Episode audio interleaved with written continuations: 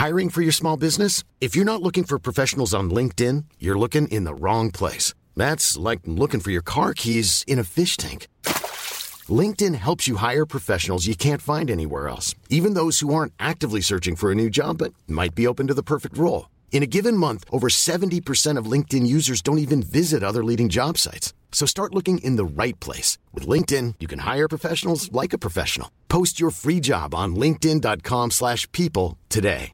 Hey, I'm Ryan Reynolds. At Mint Mobile, we like to do the opposite of what Big Wireless does. They charge you a lot, we charge you a little. So naturally, when they announced they'd be raising their prices due to inflation, we decided to deflate our prices due to not hating you.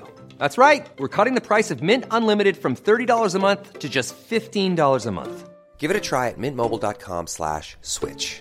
$45 upfront for three months plus taxes and fees. Promo rate for new customers for limited time. Unlimited more than 40 gigabytes per month. Slows. Full terms at mintmobile.com.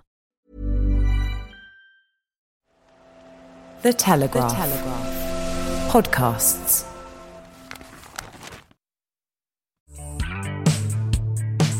Hi there, podcast fans. I'm Tom Gibbs. Welcome to Telegraph Audio Football Club.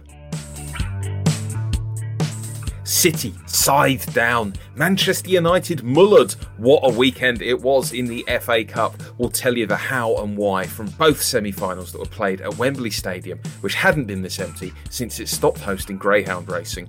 It's farewell Nigel Pearson for reasons no one can quite put their finger on. We ask if Watford will come to rue what looks a decision as bad as the time Pearson accused a journalist of being an ostrich. Plus, sadness of Bournemouth, the relief of David Moyes, a return to the top flight for a title win for Real Madrid, and the stadiums we can't wait to get back to.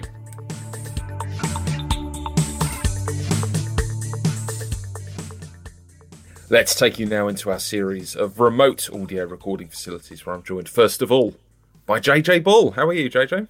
Good evening slash morning, depending on when Come you're listening to this podcast. Yeah. Yeah, look alive, mate. It's definitely the morning. Uh, yeah, it is. Yeah, yeah. All good. good. I went to Scotland on the weekend. It was Did you? lovely. Yes, I did. Did you get on a plane? I did. Yeah. What was that like? Uh, With Rona?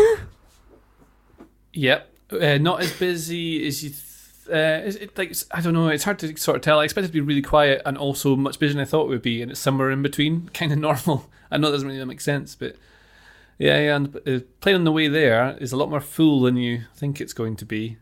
So lots of washing hands and trying to stay away from people. Oddly, like the staff on the particular airline I was on don't seem to realise that if you take someone's card or like touch them, you're supposed to then like. people just don't understand the rules, do they? They don't understand how viruses work. Anyway, No, no Football. Not yet, but I'm sure we'll get there. Yeah, let's focus on the football. Mina Rzouki.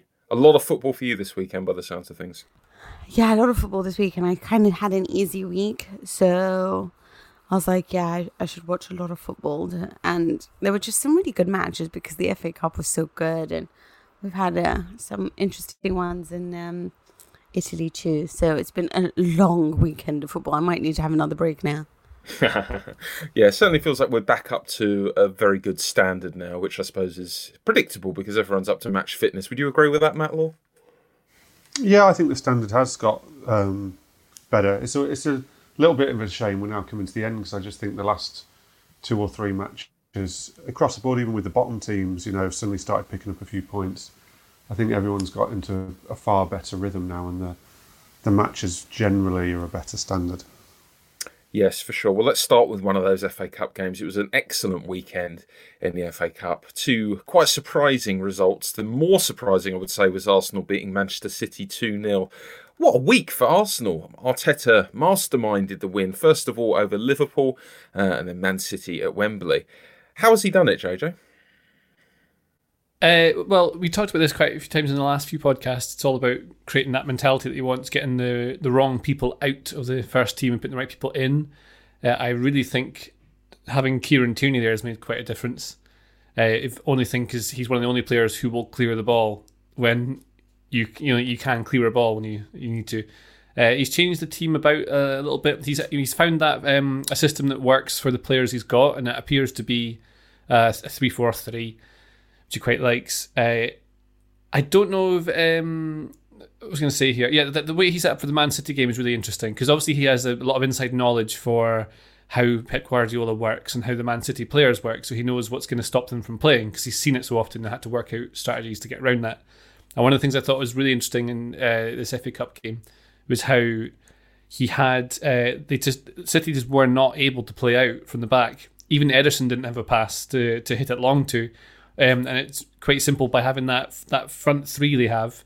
Um, so it, Lacazette would drop slightly deeper, not a false nine, whatever you want to call it, but he would just drop a bit deeper to try and shield passes from the centre backs to the to the midfield. It's like a box midfield they had, and then you had Aubameyang Pepe just waiting. It wasn't it was sort of a high press, but they weren't pressing. They were it was a block high, and then as soon as the ball went wide, was the only place it could have gone. The two wing backs pushed up high, and uh, and then they didn't have a pass out, and it, they were really struggling with it. It was um, yeah, it, it worked really well. Like they they he sussed that one out. One of the most striking things about this win was Arsenal had only 29.21% of possession. I love that we can get it that accurate. Uh, is this what Arsenal fans have to get used to now, Matt? That they're a team that sucker punches the uh, bigger teams rather than dominates games?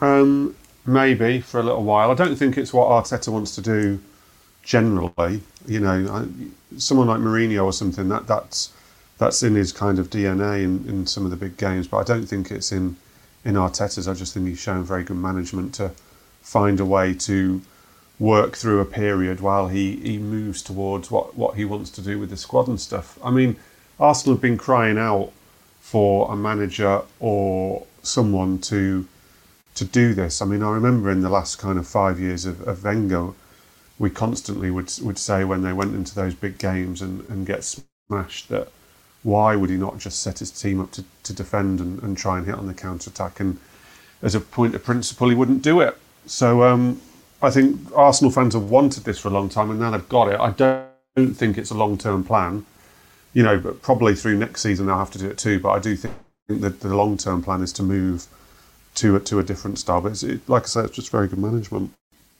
What about Aubameyang, Mina? He should just be offered whatever he wants, surely, in the contract negotiations. He looks absolutely crucial to the future health of this Arsenal team.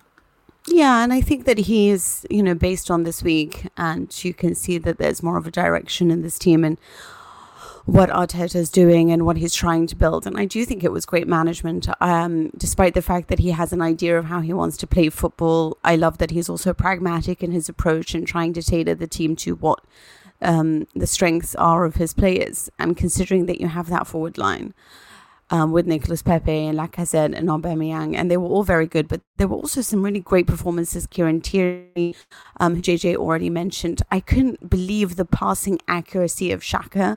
If you go on and read anything on the Opta stats, he was the best passer of the ball. Um, and this is the kind of game that you would think he would totally be struggling against the tide, but he was he was really fantastic in it. You're not going to necessarily get this performance out of all the players like you did um, in this FA Cup game. It was one a it was a wonderful performance from all of them.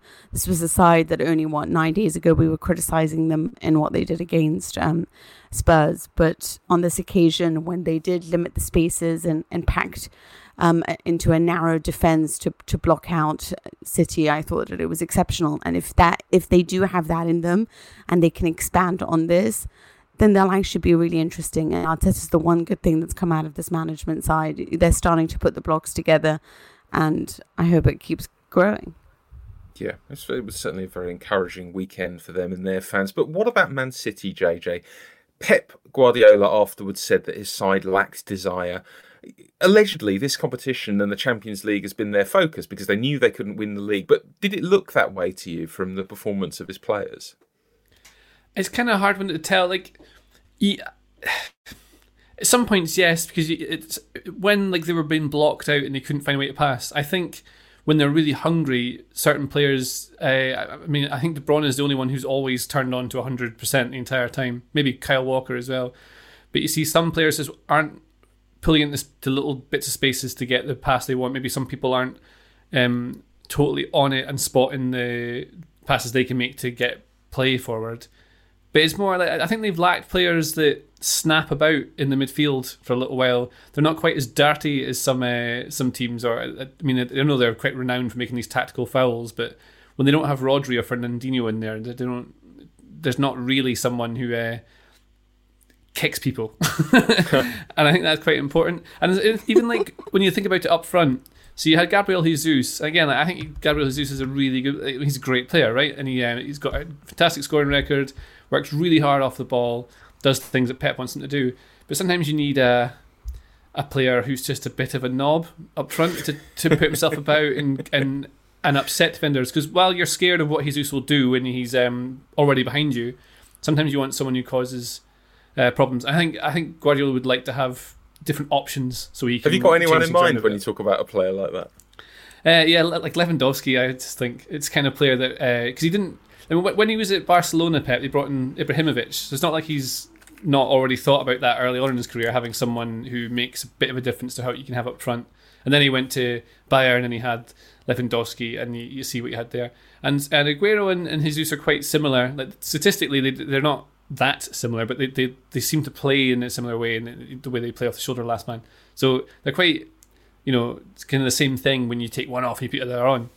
But I, I think uh, I think this game though did highlight the their sort of forthcoming problem with Hmm. Aguero because I, I do think Aguero. I know he's not quite the player that you're you're talking about. They need, but Aguero would have scored in that game. I'm pretty sure. Yeah, I absolutely. Yeah, still but- think Aguero Aguero's that guy for City who, if they're dominating the game and dominating the game, but the chances aren't coming, it's still Aguero who might turn in the box or bang one in from somewhere or or just provide that goal when everything's very tight and they can't just pass the way through a team. Aguero is still that player who who's got that goal scoring instinct. Um, I totally that agree. It's players like that, have. the kind of the game Yeah. changers, the, the, the really elite ones that uh, are quite hard to get, like, yeah, get hold of. and and he's he's 32 now and obviously out injured, and I, I Hmm. That's going to be a problem for them because Gabriel Jesus, as good he is as he is, I don't think is ever going to be that type of player, and No. they're going to need just that that that guy. If they can't rely on Aguero all the time, they're still going to need that guy with the instinct. Otherwise, they're going to have more matches like that where, and we've seen it a lot this season, where you know the team will frustrate, frustrate, frustrate, frustrate, and and it is a way of beating them at, at the moment.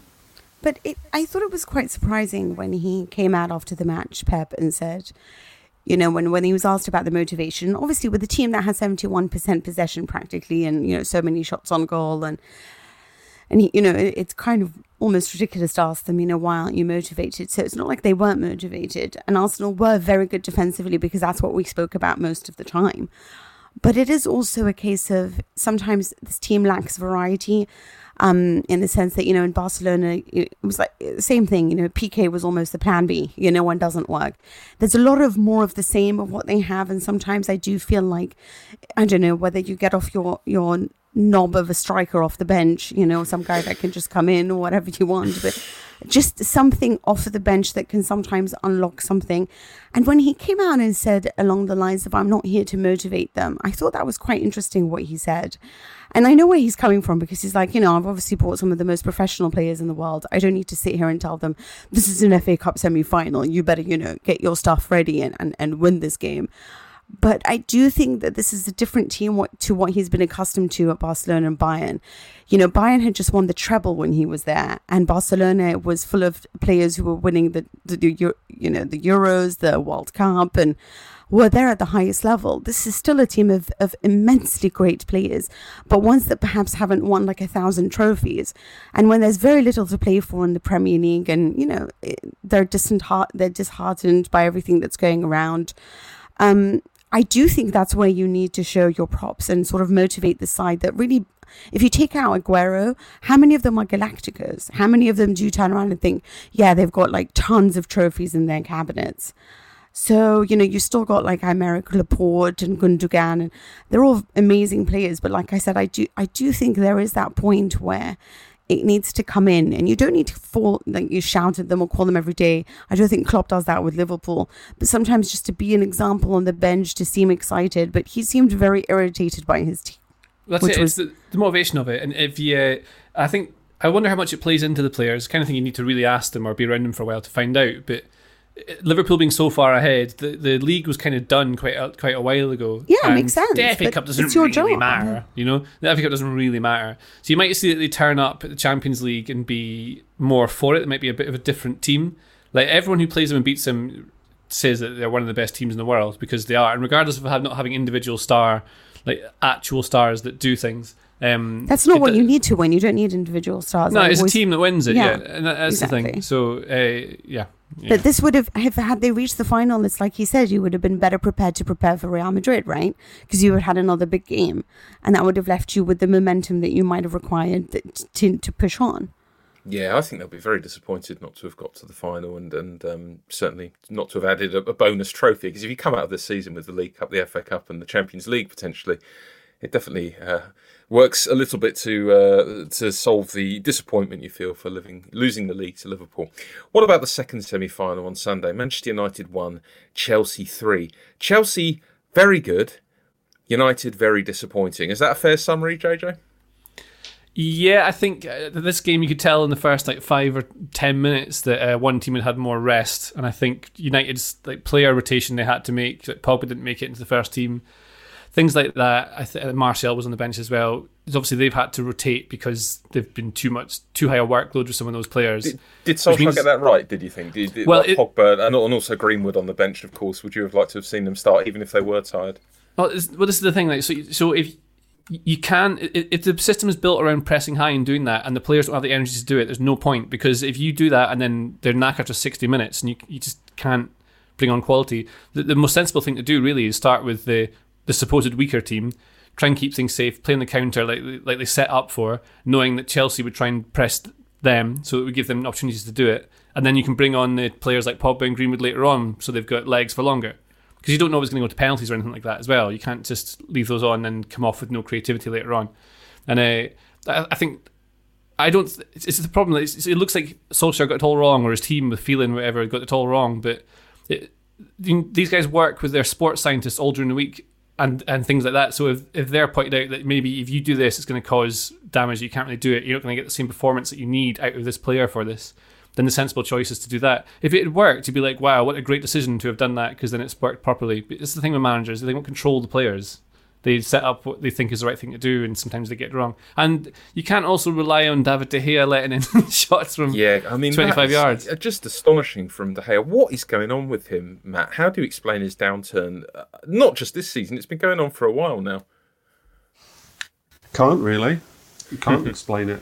Um, it's weird how this can happen with goalkeepers. I've always found it incredible with kind of Joe Hart. You know, four years ago, Joe Hart was, was England's number one goalkeeper, completely undisputed. And we sit here now and Joe Hart can't get a club. And this does seem to happen with goalkeepers. It happened with kind of Paul Robinson as well. You know, some top goalkeepers just fall off a cliff. They, they sometimes they, they get to a stage where they've been at the absolute top of their game and they then don't just seem to gradually get worse. It's something about the position whereby they can just absolutely fall off a cliff, and that seems to be happening to De Gea. Look, I don't know why. I, it's, it's easy to say this in retrospect, and you know, um, Solskjaer is probably right to, to have put his faith in De Gea, given what De Gea has given United. But you, you do wonder when De Gea hadn't played a single FA Cup game, why he hadn't stuck with a goalkeeper who'd helped get them there. He's a, he's a very good goalkeeper. I mean, it's a great excuse to stick with him. I mean, I think Lampard was probably pretty pleased to have the excuse to to go with Caballero in that, that game because similarly he's got doubts over his number one and and that's the excuse that, that Caballero's played as the FA Cup goalkeeper and done nothing wrong. Sometimes I think it's a psychological issue in the sense that, you know, like Iker Casillas was sort of always the man in Real Madrid and Mourinho took that away from him. Um, Joe Hart was the man and then Pep Guardiola sort of took that away from him. And I don't know whether it's a position that doesn't require too much attention. Once so when there is a lot of attention placed on it, it becomes difficult. Um, I think in 2018, obviously it was De Gea's first tournament, the World Cup in Russia, as the number one goalkeeper. He wasn't in the shadow of anyone before him, and he totally messed it up, right? Yeah, In in that Portugal game. I mean, exactly that. The the Portugal game was one thing. Um, coming into the preparations at the time, he was seeking a public apology from the Spanish Prime Minister. He was implicated in a scandal. Do you remember that he was, you know, like uh, that he was obviously like uh, innocent of? And all of that was going to play into his head. He had a terrible World Cup, and all you kept reading in Marca and AS and Deportivo was stuff like, the, you know, statistically, this was the worst thing they'd seen in 52 years because, you know, no, no goalkeeper has has made fewer saves from at least three games since 1966. So out of seven shots that Spain had conceded, six had gone into the back of the net. And it was just all of this talk, and I feel like that really messed him up because prior to that, between 2013 to 2018, he was one of the best in the world, if not the best, you know? And I just, I don't know, it's almost like he just never recovered from that. But I also feel like it's really harsh. Like, I, I also agree with JJ in the sense that I, I'm never going to be on board with thinking Solskjaer's the world's greatest go, uh, coach. Um, and, and you can't plan for things like fatigue. And I do agree with all these things. But also, Aaron Wan-Bissaka has been pretty poor for a, for a few games now. Harry Maguire, this is an 80 million pound defender, by the way. Victor Lindelof, these all contribute as well. And and I just feel like sometimes we focus. I know that you know De Gea should be the last man, but I also feel like the others deserve a mention. I just think as well you've got to give um, Lampard a lot of credit for yesterday, as well as yeah. looking at United yeah. and Solskjaer and De Gea. I mean, Lampard made two really big decisions yesterday. One was the the formation and, and going with the three at the back. Um, which worked spectacularly well for them, and the other was to have Mount on the left, um, not risk Pulisic, who had a little knock, who's been playing out of his skin. Um, and again, I mean, Mount Mount got man of the match yesterday. His big decisions yesterday really came off, and, and you know, I, th- I think he deserves an awful lot of credit for that. The way they the way they set up from the start was was really impressive, and similar to what I was saying with Arsenal and Man City. I think to a far more obvious um, degree, Chelsea had Man United like pinned in in their own half, and they kept taking goal kicks so that Maguire would drop to the six yard box to take them, and there was just nowhere to pass. And it took really risky one twos in wide areas. And I think like one of the reasons I think United went with that a similar system, like the three four three or three four one two whatever it was, was uh, because Sheffield United did Chelsea in using their three five two. And so, like, you know where the we can cause problems with it, and it's in Chelsea's wide players not tracking tracking back, and Reece James had a terrible game with that because he overloaded in wide areas. But if you if you look through this Chelsea Man United game, Chelsea were overloading in wide areas every single time. So whenever the ball went wide, which is the only place it could have gone, there was an overload. United had to go back, um, and then you saw United's players lose a bit of confidence throughout that first half. And the goal that um, the one that Mount scored is a weird one because they changed their system to a more to, to a four two three one. So the similar sort of thing. They want to try and play a counter attack still, but they've got a bit more about them now up front. But although it's it looks like De Gea's mistake is the one that's the goal, I'm, and reference to what Mina said here. Um, and Brandon Williams is the one that plays a, a, a, terrible pass inside to give Mount the run on goal in the first place. It's actually Harry Maguire who plays him a pass which is just a little too short and wide. So he has to come back, and then he doesn't have an option straight away because it's already been blocked. So then he has to take another touch, and that's when he gets done in. Just a few different little bits of errors here and there, and it, it, it looked to me like a kind of a, a tired team. And Lampard got his set setup exactly right. One thing also I have to just say about Lampard is he's dealt far better with like with rotating the squad and putting in the key players in the right game. I think than a lot of coaches, and for that I give him his props. Yeah, he's he's just been fantastic this season. Given that we started it with Hazard going and uh, these mm. young players coming through, and, and, everyone was saying at the beginning, I think we said many times on this podcast, that would be a good season for them if they can be kind of mid-table. So, uh, what, yeah, what a great, exactly. what a great result, and and it feels like quite a changing of the guard moment as well, doesn't it? This final, two former Premier League playing heroes on the verge of their first trophy as managers. Who, who do we think is going to win the final? I think Chelsea will. I think they'll be too strong for them, but I, I probably would say that. I, I, never have great faith in Arsenal. So, I mean, if you, if you look at it, good record in cup look, finals. Yeah, and, and, obviously, particularly the FA Cup. And if you look at it, they've got the slight more experience there with the, the David Luizes and the, the Aubameyangs and the Lacazettes, and the, you'd think they've got that bit more know-how. But I, I fancy Chelsea to beat them. Be a draw. I think so too. Yeah. I mean, a you draw. just. You, yeah, they both get a trophy each, and uh, everyone's happy. yeah, yeah. I just wonder whether they can play out of their skin a second time. But then Arteta, oh, I don't know, he's smart. I don't know. Yeah, it's good. It's it's exciting. The FA Cup's where it's at this season. We're interrupting this podcast to bring you news of another Telegraph show we think you might like. It's called Planet Normal and it's hosted by me, Liam Halligan. And me, Allison Pearson.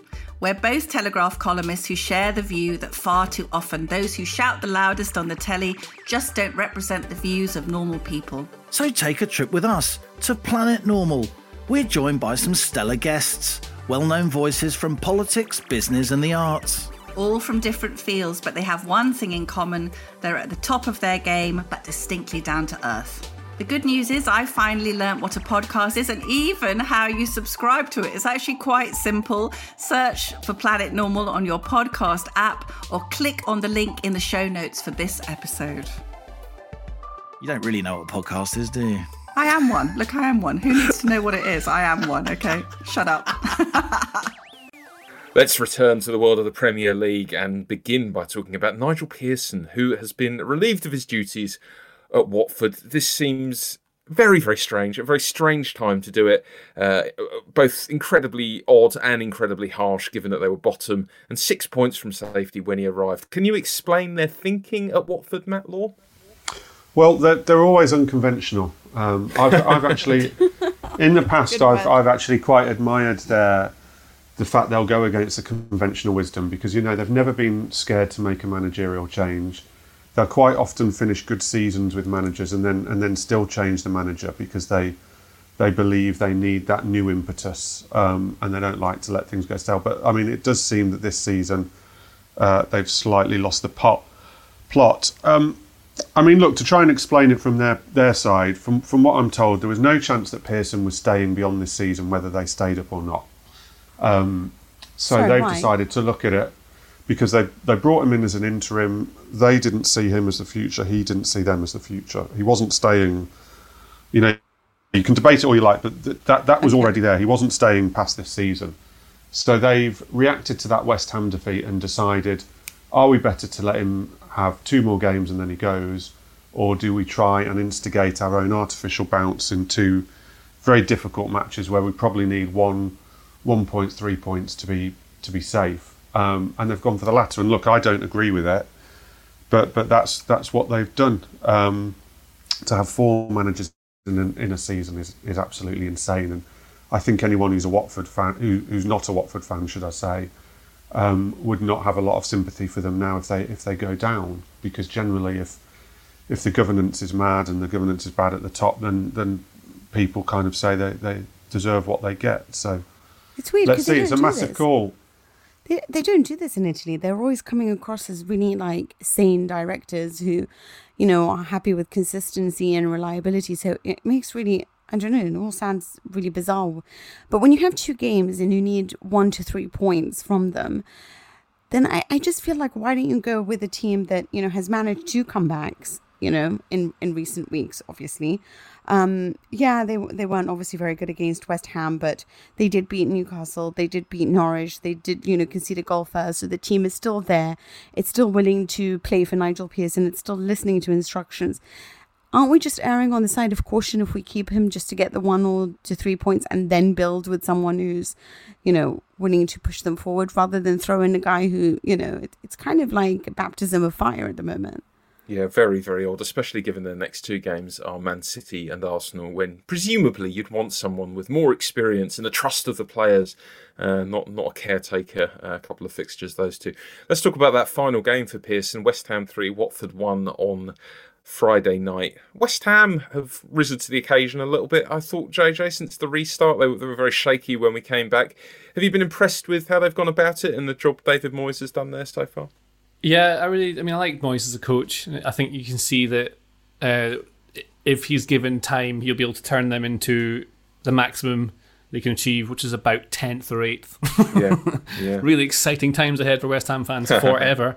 uh, but yeah, but but genuinely, I mean, I think that's the real problem with a lot of. Uh, with a lot of football clubs is that there's only so many places that the rich people can um, own, and even if you're doing as good a job as David Moyes is doing, there's there's a ceiling that you can't break through. But he's got he's getting a lot out of players. I think um, the signing of Thomas Soucek's been quite. I mean, it's obviously worked very well. It's a very um, it's a very Marwan Fellaini kind of signing, isn't it? he likes a boy like that. Tim Cahill kind of uh, making late runs into the box from midfield, and you can see the the bits are in place for for Moyes already. And uh, they would have more points by now were it not for really, really silly individual mistakes, which decided 1 0 games and, and mean, meant they've missed chances. I went right through it a while ago, and, and a lot most of the goals they score or concede from set pieces or from a mistake from their goalkeeper or defender or something like that. And now they've seemed to have got a little bit of confidence about them. You can see they can play a little bit more, and that confidence was the problem. You can see in Watford they, they played as though they were terrified in this game, and uh, the, what the, the, the rumor is that it, well the rumor the noises are that um, the Pozzos weren't happy with Nigel Pearson's tactical selection and how he put Tom Cleverley up front and played Doucouré as one of the holding midfielders.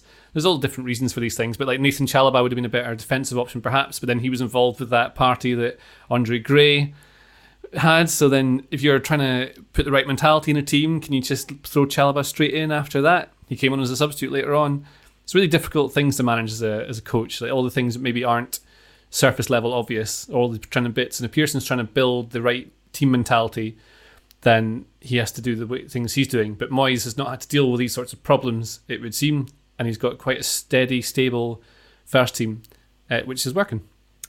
Yep, good for him. Less good news down on the south coast where Bournemouth look semi doomed now. 2 0 uh, defeat for them at home to Southampton. Some real VAR cruelty as well uh, in that game. It, just the sort of game which made you think, oh, this isn't going to end well. It just had that uh, real stench of sadness for Bournemouth. But they also, I thought, looked so blunt when they were trying to throw the kitchen sink at Southampton. Has that been their biggest failing on the pitch this season? I mean, that they just don't have enough to to kind of score when they need to. Yeah, I mean, look, listen, they're a team that for consecutive seasons now have conceded so many goals. Um, and that's just, you know, that's sort of the sacrifice they make so that they can put out the attacking football that they do. But the problem is, is obviously the attacking football isn't flowing this season. And then that puts immense pressure on the team because for a side that already are poor at defending and then you, they're not getting the goals, that is something. I was looking at, you know, what, what they've managed this season and it's only three away wins all season that they've been like they've just been terrible away from home. And then you look sort of when it started to get really bad from november onwards and um, you look at like some of the losses like they had against crystal palace on the 3rd of december. They had 70% possession but only three shots on target and no goal. It's also it, it's not that they don't create chances they do but they just don't know how to obviously convert them. Against burnley 65 possession no shots on target. Against west ham on new year's day they lost 4-0 they had nearly 60% possession, yet they had three shots overall. West Ham had 14 and seven on target. They're just um, they're just obviously a side that conceded what 1.7 goals a game, but really found it very hard. They've had to deal with so many injuries. Ryan Fraser hasn't always been available for them, and and I think when you put that all together and then add in the, the pressure of possibly going down, it's just gone terribly wrong for them. It's weird as well because they do have players who you would have thought they would score score goals. You know, Callum Wilson obviously has had his injury problems, but but he's a player. But he's gone through some horrendous runs when he's been fit this season of not scoring. Um, Josh King, who you know Man United tried to sign in January, he scored five Premier League goals this season, and yet he's he's clearly better than that. Um, they've got players who ought to be able to score I think when they're confident, like you saw against Leicester. Yeah, I mean, it's hard to put your finger on why because I actually think when you look at their, their team on paper against um, quite a lot of the teams down there, attacking wise, you would say they would score more goals than a lot of them. Um, and yet it's not worked out like that at all. And they so have you, obviously the, the horrendous problems at the back they've had for a long time. I don't. I, am not sure I agree with that. They've got um, better players and a lot of them down there. I think that they've got really kind of average, lower, medium players, and they would naturally finish around where they are at the moment because of the the recruitment that they, they've had. But I think Eddie Howe tried to develop the team year on year, but still the same team, and the the cycles ended a long time ago, and they still haven't been able to build a new team coming through. So you have these older players who maybe just aren't what they need and the standards required, all their decent players have been injured for long parts of the season. They've never really been available at the same time. So when you don't have players like David Brooks, you don't have Ryan Fraser, you don't have uh, uh, King or Stanislas available when you like when you need them, which is every single week because their first team isn't even that good compared to their like actual squad. you see it with Leicester, they lose a couple of players through injury and suddenly they're not a top four team anymore. That's what happens. Bournemouth are a top 10 team, maybe, if they've got all their top players and they've got momentum and they're on form. But they've not been on form. They struggle to get things together. How's changed it? I think we talked about this earlier in the season, but how's changed it this season to try and make them less reliant on the counter attack? Because that's how they scored all of their goals uh, last season and the season before. It's all about the counter attack. You sit back and then you launch and you use the pacey wingers. Without the pacey wingers, they can't play like that. But they try to change things in midfield to try and play it more, be more progressive, try and have more of the possession.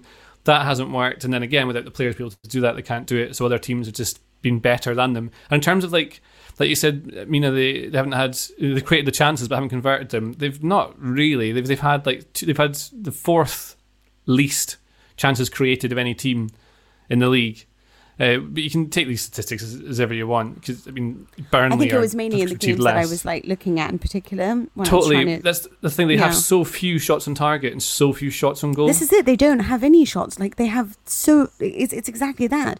And Yeah. despite the fact that they'll have so much possession, it will just be wasted because they don't actually know how to change it into anything special. When you're looking at these matches and when they were thrashed 4 0 by West Ham, and you're like, Yeah. why? You have the ball. Like, why aren't you doing something more with it's it? kind of? Harsh that they don't know. Like I mean, they they know how to. The problem is that they're if they're not confident because things haven't been going It's right, they've exactly the momentum. yeah. Then they don't have. They don't want to try the risky passes, get a turn over possession, and let them leak in another stupid counter attack goal. It's been happening all season. There's just so much to There it. has been there has also been some strange management from um, from Eddie Howe because uh, yesterday the lad the lad who scored yesterday whose goal was chalked off Sam Surridge. Hmm. He's um, I've heard a lot about this lad from, from various scouts and things, and he's he's very highly rated, um, particularly outside the Premier League. He was having a really good season on loan at Swansea. Um, he'd scored seven or eight goals, doing very well indeed. They brought him back in January um, to obviously try and help out, and he hasn't he hasn't started a single game, and yet he scored against Arsenal in the FA Cup, and still hasn't hasn't started after that. And yet he came on yesterday, and I thought he made a difference. You know, he gave he's a big tall Yeah. lad. He gave them a different option, and he, you know, okay, it was ruled out for off, for an offside, but he, he he scored quite a nice goal.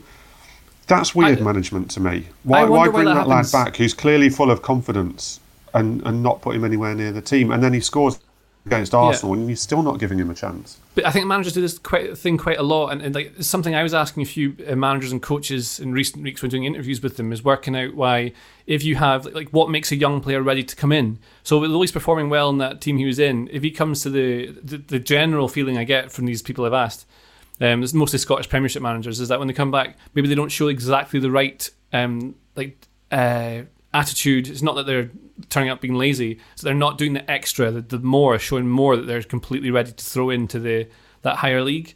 So they throw them in at the, at the expense of someone like Wilson or something like that. You, you can give them a chance. I mean, Lampard's given Abraham chances because he's kind of had to, and, and it's worked for him. But there'll be plenty who've put uh, young players in and they haven't, and it's difficult to work out. It- it's something that the coach must see that they're just not ready to go. Yet you'd think if they just did it, it'd probably be fine. But I that's why they're Premier League managers, and I'm not. they're operating, and I think Eddie Howe is one of them, obviously, uh, operating out of a stance of fear. And I think that things started getting banned from November. So it's been a hard season and, and full of like problems. And, and I think the psychological pressure meant that a lot of the decisions were made out of fear, which is why they've lost their confidence to play the great football that they do. Even you saw that against Leicester, as soon as they got their confidence, they were just going nuts and they were like playing beautiful football. But when that doesn't happen, then you're you're less willing to give people a chance. And actually, he's the right person to give a chance to. He hasn't been tainted. He's only arrived in January, so he hasn't had the first half of the season. So I don't know, but I think that this is where you see that Eddie Howe's also learning on the job. He's also trying to figure out how to navigate this tough situation. Back up in London, it was a big win for Spurs. 3 0 against Leicester. You were there, Matt. Leicester, very poor. Have they? Uh, has it surprised you how bad they've been since we returned to football? It has a bit. I mean, we were obviously sp- speaking just before the show started on this. I, I saw them just before lockdown at um, Norwich and lose at Norwich, and they were very poor that day. They, they, they were wobbling before this lockdown, but I think the lockdown's been cruel to them. Um, you know, they were without three of without three of their back four yesterday, which absolutely killed them. Rodgers tried to go to a back three to try and um, get through it. I mean, Bennett, known from Wolves, just isn't good enough. Um, the kid Thomas is, but he got caught out a couple of times yesterday, uh, and Morgan's nowhere near good enough now. So the, the injuries has, has really exposed um, their lack of options at the back, which I, I, don't think many of us had seen before this this happened. They've been missing Maddison for virtually the whole time. That, that's been an issue for them. So look, I feel a bit sorry for them because I think they've they've been unlucky since since the restart. But yeah, they, they've they've badly gone off the boil. I mean, what, what I would say is that, that Spurs were extremely clinical yesterday. Um, they weren't excellent by any means. You know, they, they gave away a lot of possession. They actually gave away quite a few chances. Leicester will, will definitely feel they're unfortunate not to score a couple of goals. But what they were, and it was a bit like watching an old Mourinho team, is that they were incredibly clinical. You know, the minute they got the opportunity to break on them, the minute they got in, in front of goal, they looked like they were going to score every single time. Um, and it was quite impressive to watch. And I know it's easy to react off the back of you know three wins on the trot, which have been three good wins for Tottenham, and before that they'd had a very bad uh, draw with Bournemouth and a, a, game against Everton in which they actually played very poorly. But I do think Mourinho's generally done a good job with Tottenham. You know they're, they're up in sixth now. Um, when he took over, they were sort of down in, in 13th or something. I mean, he's been at pains to point out himself that if the league were done from when he had, he had taken over, they would be in the top four. And it's not been spectacular. It's not always been great to watch, but he's done what he was brought in to do at the moment. He looks like he might nick a, a European spot, which was their best case scenario when he came in. Um, and it's really unfashionable to praise Mourinho, but I think he's done quite well. Yeah, I think that's part of this weekend has made me think the Premier League might be absolutely amazing next year. There are so many excellent managers everyone seems to be fairly strong at the moment, and you've got the, all of the top teams in, in varying degrees of, of rude health. Uh, some interesting, um, uh, you know, Sheffield United and Wolves are challenging and clearly right up there as well. It feels like the quality might be might be quite high next year. Anyway, one team who will be involved with that that aren't at the moment are Leeds United, back in the Premier League after winning the championship of the championship. Uh, are you looking forward to seeing them in the Premier League, JJ, or, or are you more excited for Bielsa rather than Leeds as a club? Uh, no, I, I like Leeds being back in there because I mean football to me started in 1996. So wow, that's, that's different uh, to normal. Yeah, so uh, I just remember that I got right into the Premier League in the 96, 97 season. That's when I was properly into the English football, and uh, Leeds being there then was. I remember the Harry Kewell years or the um, David O'Leary years, probably more accurately, when they were doing well in Champions League and I like having all the big teams in the uh, in the top division. Sort of like in Scotland, I like that Dundee United are back because you like having the big teams in because then you get the big rivalries. It just sells it more. I've, I mean, watching Leicester Burnley, I don't care, but if you have Leeds versus Man United, I do because it's there's a bigger rivalry to it, you know, and I like that. Mm. Yeah, just so, need QPR back up there to really uh, complete. Oh, absolutely! I can't wait. Yeah, does, can't doesn't wait. feel right without them, does it? Um, do you, no. What do you make of that notion, Matt, that some teams belong in the Premier League? Um, I know what you mean. I've, I've i mean, Villa, no great... are, Villa are one that many people would say should be up there. Yeah, they are, and you know, I'd always like to see Sheffield Wednesday and, and Nottingham Forest back in the, the Premier League. I think that'd yeah, be wonderful. I, have got no great affection for Leeds. I've, I've made that pretty clear in the past. I, I, I don't really want to talk about them because I'll say something I end up regretting that just gets me into a load of problems. Well, so, I mean, I, I thought I don't care about Bielsa to be quite honest with you, and I thought their director of football, Victor Orta at Derby, with his stupid binoculars, waving a flag, thinking he was funny, summed them up. So I'll leave it at that. It'd be a very right. Bielsa thing to do if he were to then leave the club before they played in the Premier League. Oh yeah, that would that would be very very funny. But yeah. let's um yeah, good luck to Leeds as well. Let's have some Europe.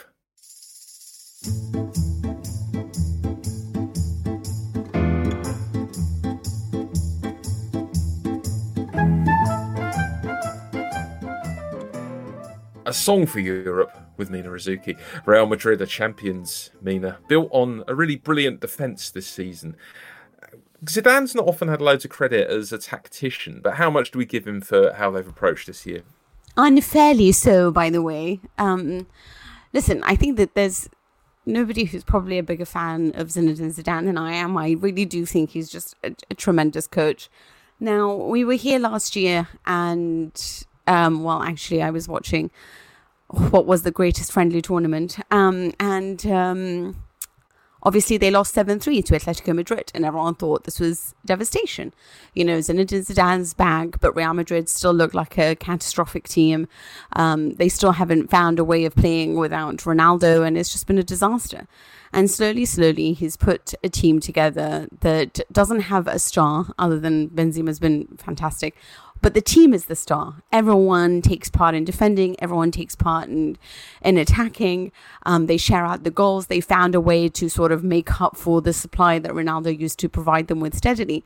And this is a team that's been built on. And you said defense, and this has always been Zidane. He's a he's a pupil of Serie A football, right? This is where he he learned a lot of what he had, and he learned under Carlo Ancelotti. So he understands defense more than anything. And what he wanted to do was incorporate the the command and the control that Ancelotti had in that, you know, decima winning season of Real Madrid and make sure to keep some of the transitions that Mourinho had with his, you know, 16 second counter attacks and have defensive control so that they were never in bad positions. And that's something he did as soon as he arrived in Real Madrid, even when he was winning the Champions League, because he made Casemiro the focal point in midfield. And by bringing him in, it allowed the team to sort of go forward and indulge in their attacking prowess because they could feel safe at the back. Um, and I think that is his legacy. And this is why I'm always really upset and I always try to defend him because he's really good at problem solving. And this is a team, by the way, that hasn't had Eden Hazard available to them because of injury. Gareth Bale is playing golf. Um, Rodri- yeah, he looked, looked very awkward at the celebrations, didn't he, Bale? Exactly, you know, like and and it's just really annoying when you you know you have a team that's basically being you know you have Val- Fede Valverde, you've got you know in midfield ki- kids Rodrygo and Vinicius Junior who are coming in and doing such a job with you, Karim Benzema who's been amazing and really stepped up to the role, Luka Modric looking like the player that he was and not jaded like he was last season, you know Rafael Varane had one of his best ever centre back performances this season. You look at all of this and every time they keep going forward, they keep trying to do well. They are they are obviously a side that's rebuilding because they did lose a generational talent in Ronaldo. And the question is, Bale. And it's like, who cares anymore? You know, it's like everyone wants to talk about this one guy who's just barely like, you know, taking part in any celebration, wasn't even included in the squad against Leganes in their last game of the season. And and it's almost like, you know, he sits there, puts the mask on, you know, on over his eyes and just falls asleep, you know, and it, it's like I feel sorry for Zidane because after everything he's accomplished, after everything, the fact that everyone called Real Madrid is such a poorly run team, which Barcelona have shown that that's not true because they might be even worse. People still ask the question, but what about Bale? Well, who cares about Bale? This is the team that should be celebrated for the win for the winners that they do have. What about Juve though, uh, Mina? They are really limping over the line in Serie A. They really are. do you think any danger of them being caught by Atalanta or Inter? yeah, actually, really do. I mean, okay, so yesterday Inter played against Roma. And had they won that match, um, which obviously I was always banking on the fact that Antonio Conte would muck it up, and they did, they got 2 2. I mean, it was still a very good performance, don't get me wrong, but this is a really bad Juventus side. And I haven't, I don't know, I'm not obviously taking pleasure in it because I am, of course, a Juventus fan. But this is a part of me is quite happy for this because Pavel Nedved and, you know, at the time was so keen to change the style of football, was so keen to have Juventus. This really bothers me because I'm not really into, you know, people who are like, I want my team to play this type of football. I get it, but I'd rather win a trophy. I'm, I've always been that person.